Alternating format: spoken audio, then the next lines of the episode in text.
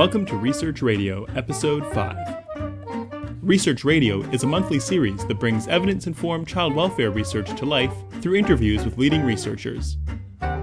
This month, we speak with Dr. Nancy Freymond from the Lyle S. Hallman Faculty of Social Work at Wilfrid Laurier University about her research regarding the experiences of mothers who come into contact with the child welfare system.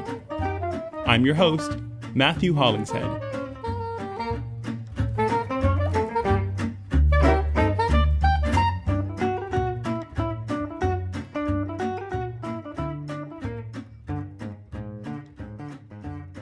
So I'm Nancy Freymond, and I'm a social worker by training, by discipline, and I'm a former child welfare worker, which I think is important for this interview. Um, right now, I have a small clinical practice in, Dun- in the Dundas area, and I specialize primarily in trauma work. Um, I'm also an associate professor in the Faculty of Social Work at Wilfrid Laurier University. And I'm a lead researcher in a program of research that we call Building Positive Systems of Child and Family Welfare. Thanks so much for making the time to speak with us today. Oh, that's my pleasure. So, can you tell us a little bit about what we'll be discussing today? Today I want to speak with you about research that I carried out about the experience of mothers whose children were placed in out of home care. Now, this research was part of a larger initiative called the Partnerships for Children and Families Project. This was a, a SSHRC funded project under the direction of Dr. Gary Cameron at Wilfrid Laurier University.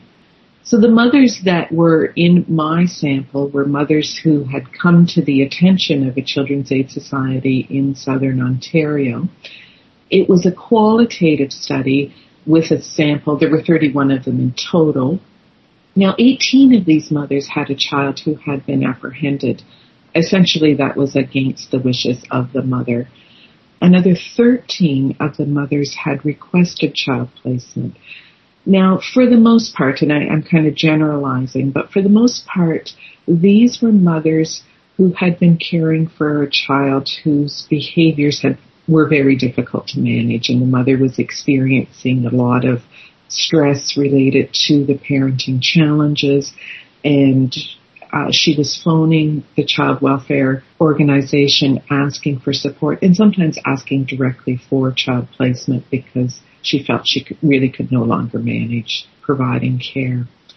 What I was particularly interested in with these mothers was to talk with them about their everyday experience. What can you tell us about why mothers are so important in relationship to the child welfare system? I know there's been a lot of research done about mothers in this area, and I wonder why you wanted to dive into this topic. Well, I was, at the time I was thinking about this research, I was a PhD candidate. And if you've done a PhD or ever taken on a master's thesis, you always get this advice that you need to pick a topic that you're really passionate about. Mm-hmm. And when I came into the PhD program, I had about, you know, 300 ideas that were rolling around in my mind. Um, so, so I was sort of, you know, working through those ideas, wondering, you know, what should I do? What's going to sustain my interest for a prolonged period of time? You know, what am I really passionate about? And sometimes you can have lots of different things, but, but getting, zeroing in on that one one thing that you want to spend some time with can be a bit of a process in and of itself. And I was going through some of the child welfare experiences that I had had, and child welfare sticks with me. It's um, something that I, I feel very passionate about. It's um, I've heard other child welfare workers say it gets in your blood, and I, I think it's in my blood. Mm-hmm. And it occurred to me as I was trying to decide how to focus my research that I had worked with many mothers and many of these mothers were mothers who had experienced out of home placement. Um, sometimes I had actually brought their children into care. And one of the things that I was thinking about as I was pondering my PhD research, I was thinking, I wonder what had become of some of the, the women that I'd worked with, some of the mothers whose children um, had been in care. What, what happened to them? And I had this very uncomfortable moment where I was trying to imagine what their lives might be like now. And it occurred to me that I didn't have a lot of information about their everyday lives. I knew about them as child welfare clients. I knew about them in relationship to the kinds of risks that had been identified. I knew about them um, just in terms of some of the processes that you go through when you're a child welfare worker and you're and you're bringing a child into care. But that it, those many of those everyday realities, other aspects of their lives, their broader lives, I didn't seem to have information about that enough for me to be able to remember and imagine what their lives could be like now. And something about that just struck me as uncomfortable and I started to ask myself a whole bunch of more questions about why that might be. I think particularly for matters of child placement, this is important. I think child placement is, is one of the most profound interventions that a social worker can make. It alters lives. It alters lives sometimes permanently. So I think it's um, imperative that we know um, fully who who we're working with, who whose lives we're involved with, um, and that that picture seemed less than full for me at that point. I suspect that desire to have a fuller picture and understanding of the people that you're working with is something that a lot of practitioners have experienced and struggled with over the years they've been working. I guess the PhD program gave you a pretty unique opportunity to dive into that a little bit more. Well, that's that's one of the sort of the the privileged things about doing PhD studies is that you have you have the time and you have the focused energy to really um, give some full consideration to questions like that. So, so what can you tell us about what you found during your research?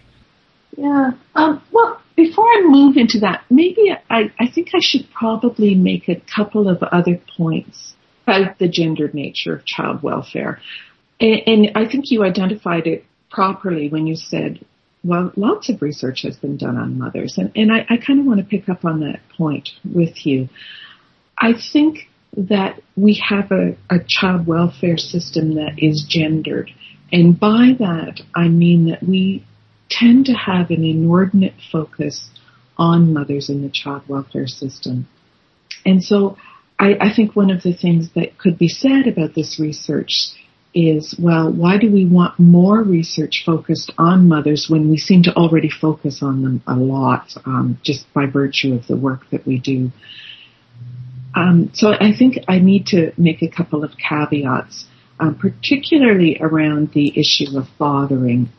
So if you look at um, analyses of policies, practices, literature, case reviews, around the issue of fathering, it seems as though they demonstrate kind of an irrelevance uh, with regard to fathers in the child welfare system.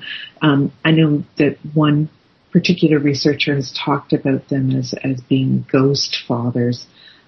And there was a study by Brown in 2009, and what they found was that in more than half the time when the father was deemed to be at risk to the mother, um, he is not contacted, and that often fathers are not considered placement resources.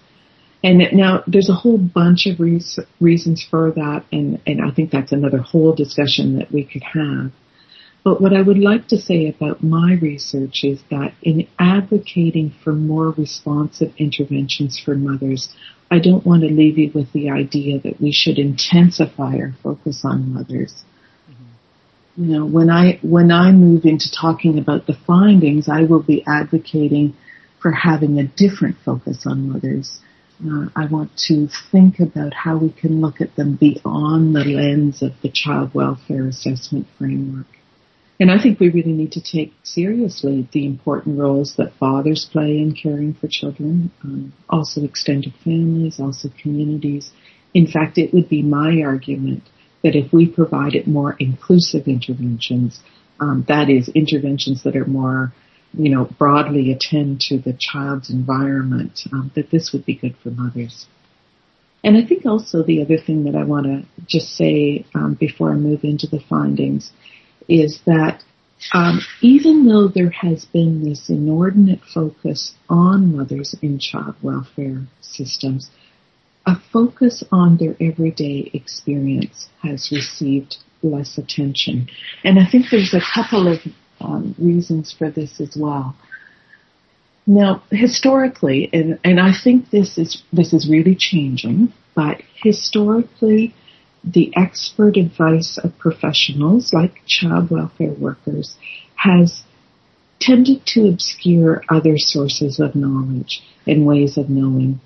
I think in research we have historically attached more value also to quantitative research methods. Ideas about experience are hard to quantify. But in qualitative methods where I think there's a, you know, um, an increasing um, willingness to to recognize qualitative research as, as uh, you know, a very valid source of knowledge. We can put mother's experience under the qualitative umbrella and hold that up for people to see and, and attach value to it in ways that maybe wasn't possible, you know, 20, 30 years ago. But I also think that we have a, a very dominant ideology around mothering that frames a lot of our thinking if I was to say to you or to a room full of people, tell me what a good mother is, I think you would find that many people would respond consistently. Um, so mothers placed in out of home care are tend to be constructed in ways that are outside of what we agree, agree to be acceptable about good mothering. So their mothering is portrayed as deficient, it's potentially abusive, um, inside systems of child welfare, we talk about these mothers as being at risk. And so the argument goes, and whether you agree with it or not, I think there's sort of this sense that, well, why would we ask them about their experience? Like, what do you expect they're going to say anyway? And so their feelings and their experiences have, have been kind of obscured or, or uh, less visible. And I want to challenge this kind of thinking because I think the experience of mothers really does matter. The lives of children and families are, or mothers and children are intrinsically connected. And most children that are involved with child welfare will continue to live at home or continue to have contact with their mother even if they're in foster care. And we know that when youth exit from the care system, that they're all often looking for their family of origin, or they're looking to reconnect with their mother and with others that that they've been separated from. Um, please, please correct me if I missed the point. But it sounds like you're suggesting that there is a different standard of mothering for women who have come into contact with the child welfare system, as opposed to those who, I guess, mother outside of that system. Yeah, I, I, I don't know if it's a different standard of mothering, but I think they are viewed differently. I think we have, we make assumptions about mothers who come into contact with child welfare systems. We make, we assume that there's deficient mothering at play somewhere. And, and that frames how you begin to think about who they are, think about their experience, think about how you will make this assessment becomes framed. And it becomes framed in relationship to this dominant ideal we have about what good mothering should look like. I think in that way that that our thoughts and our ideas about who these mothers are have have been constructed for us in those ways. And and I, I'm I'm wanting to challenge some of that. Well, now I'm really curious to hear what you found when you were conducting this research. In this research, I had 26 life histories. Um, so I had used a semi-structured interview with 26 of the mothers that I spoke with.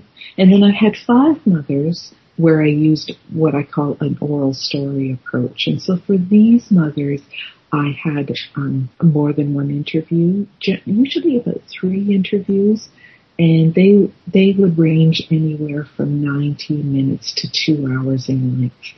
The idea between the two strategies was that I wanted to interview um, a broader number of people, but I know also in qualitative data that you can end up with a lot to manage. So for five of them, I wanted to understand um, their experience in more depth.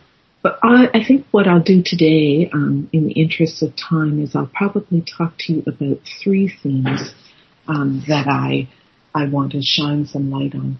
So the first um, theme that I want to talk with you about is is this whole idea of first contact.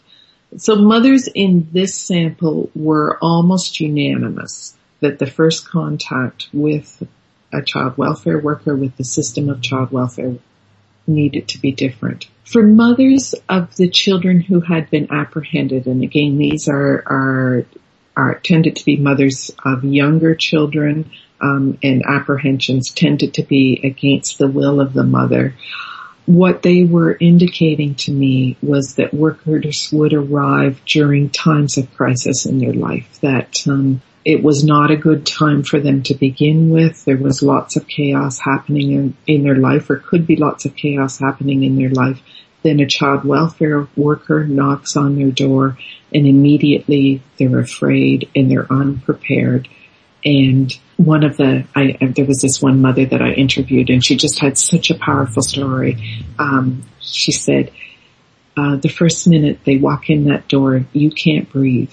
You don't even know what to do and then before you know it, your whole life is gone.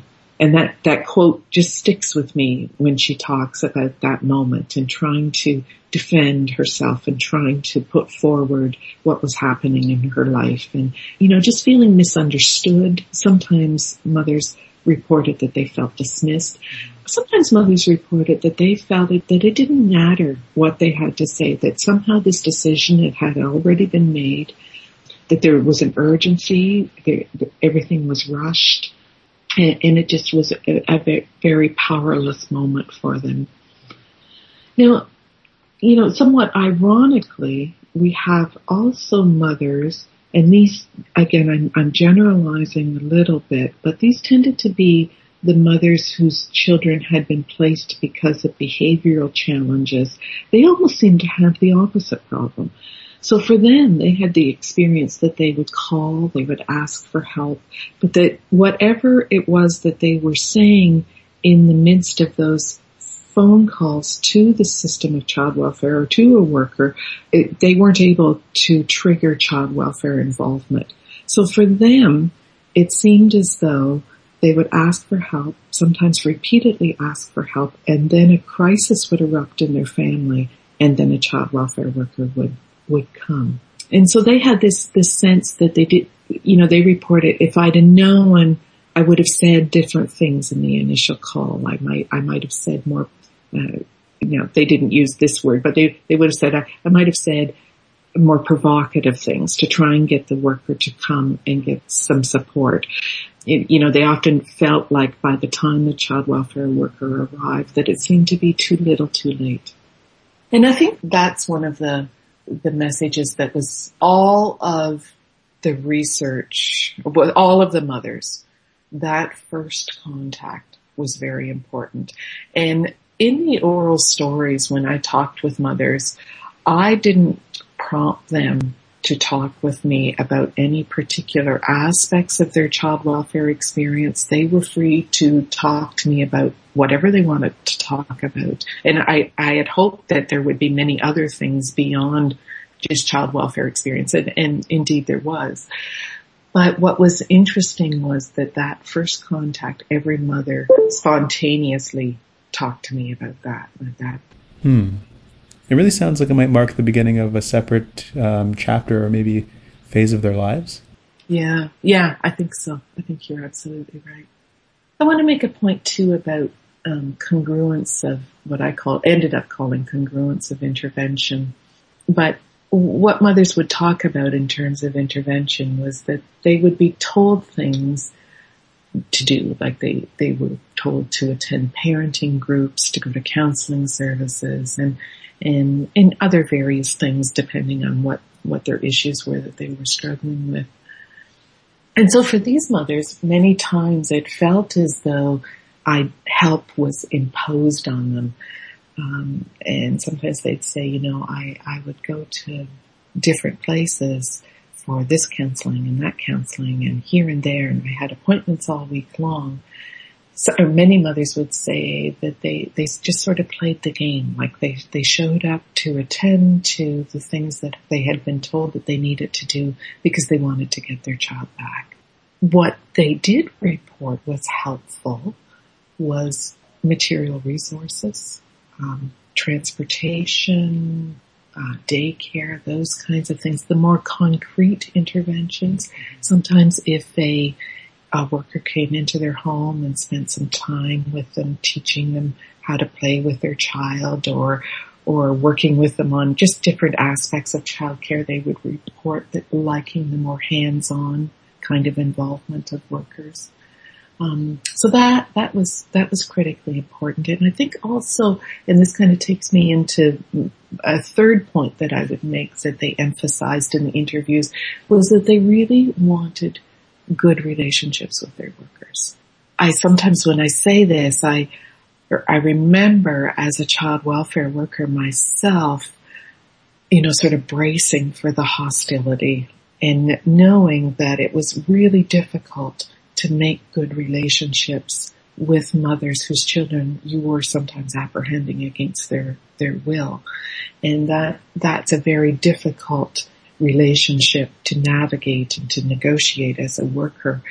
And sometimes you almost felt as a worker, well, they probably didn't want to have a good relationship with you anyway because of what was happening to them in their family and the role that you were playing in that.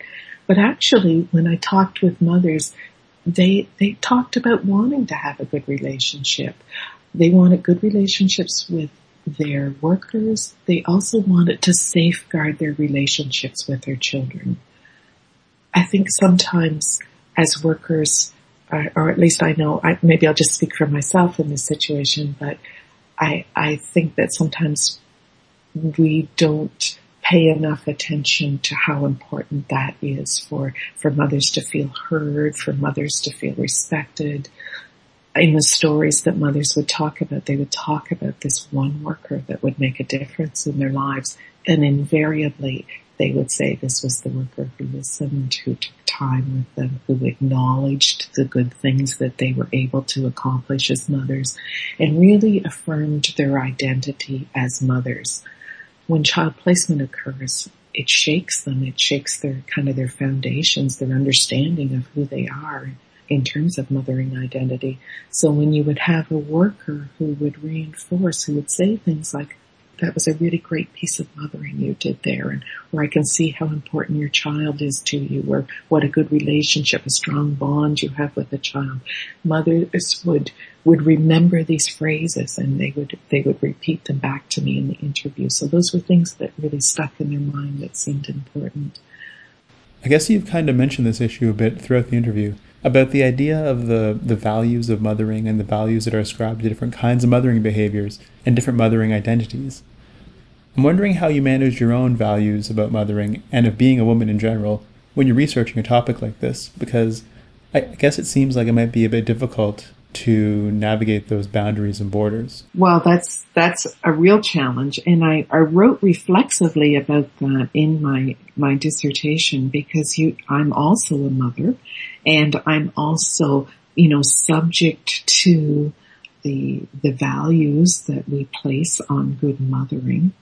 And then the other part of me would try to position myself as a, a, a, child welfare mother and having a worker knock on my door and how I'm going to feel in that moment and how I'm going to feel about the prospect of having a child removed. And if I try to imagine that in my own life as a mother, that, that would just that would shake me so much. And I, I think that's why um, the mothers that I spoke with just talked a lot about having their identity as mothers reinforced. Um, and just being very afraid, and even though it, it's not necessarily based in fear, but just being really afraid that this better mother is going to, you know, the foster mother, the good mother is going to do a better job with your child, look after your child differently, look after your child better. Um, you know, it, it that's all. Um, it's frustrating, but beyond that, it's perhaps I can't quite get the word, but maybe intimidating. Maybe um, there's so much vulnerability there. Yeah, so much vulnerability there. That's a that's a great way to describe it. It's that vulnerability. So I think paying attention to that is critically important when you're doing work with mothers whose children have been placed. I think that we've already wandered into this area a little bit, but what kinds of lessons do you think that practitioners can take away from your work? Well, I think that um, we need, and, and, and again, I want to I want to be careful about this um, in the way I, I talk about this because I don't want to leave you with the impression that I think workers are doing bad work and need to do something to change their work. I'm much more interested in child welfare systems making structures that allow workers to bring forward you know, their best abilities. And so I'm interested in changing the structures. I'm interested in the way as a system we think about child welfare and about child welfare delivery and what, what we put in place to, to enable workers to do their very good work. So the first thing I would want to say there is that when I consider the experience of mothers whose children were placed, that it directs me to the importance of early help. Now I know that adversities in families, um, so the complexities of families who are struggling, that adversities have a starting place and that over time adversities can multiply and they can intensify. And I think in the current structures of child welfare, the current ways that we do the business of child welfare, workers are directed toward later entry points with families. And so they're coming into families once the difficulties have already intensified, once there are more risks. Um, and that this is, this is a very difficult time to enter a family and problems tend to be much more entrenched and so you, you, you end up in this situation where you, you tend to be imposing solutions because you're trying to manage the crisis of the events um, that are occurring in the family and and sometimes I think it leads to more intrusive interventions. So my argument would be to come into families at an earlier stage when problems are in their earliest stages of development and where we can have interventions that are more negotiated. We're not necessarily in the midst of a crisis and that you can work with mothers to co-construct more congruent forms of help. And I think, I think that's, there's a, you know, certainly we have policies around the importance of customized responses. And I think that this is a, this would be an excellent strategy to be able to to um, make that more of a reality in our current system.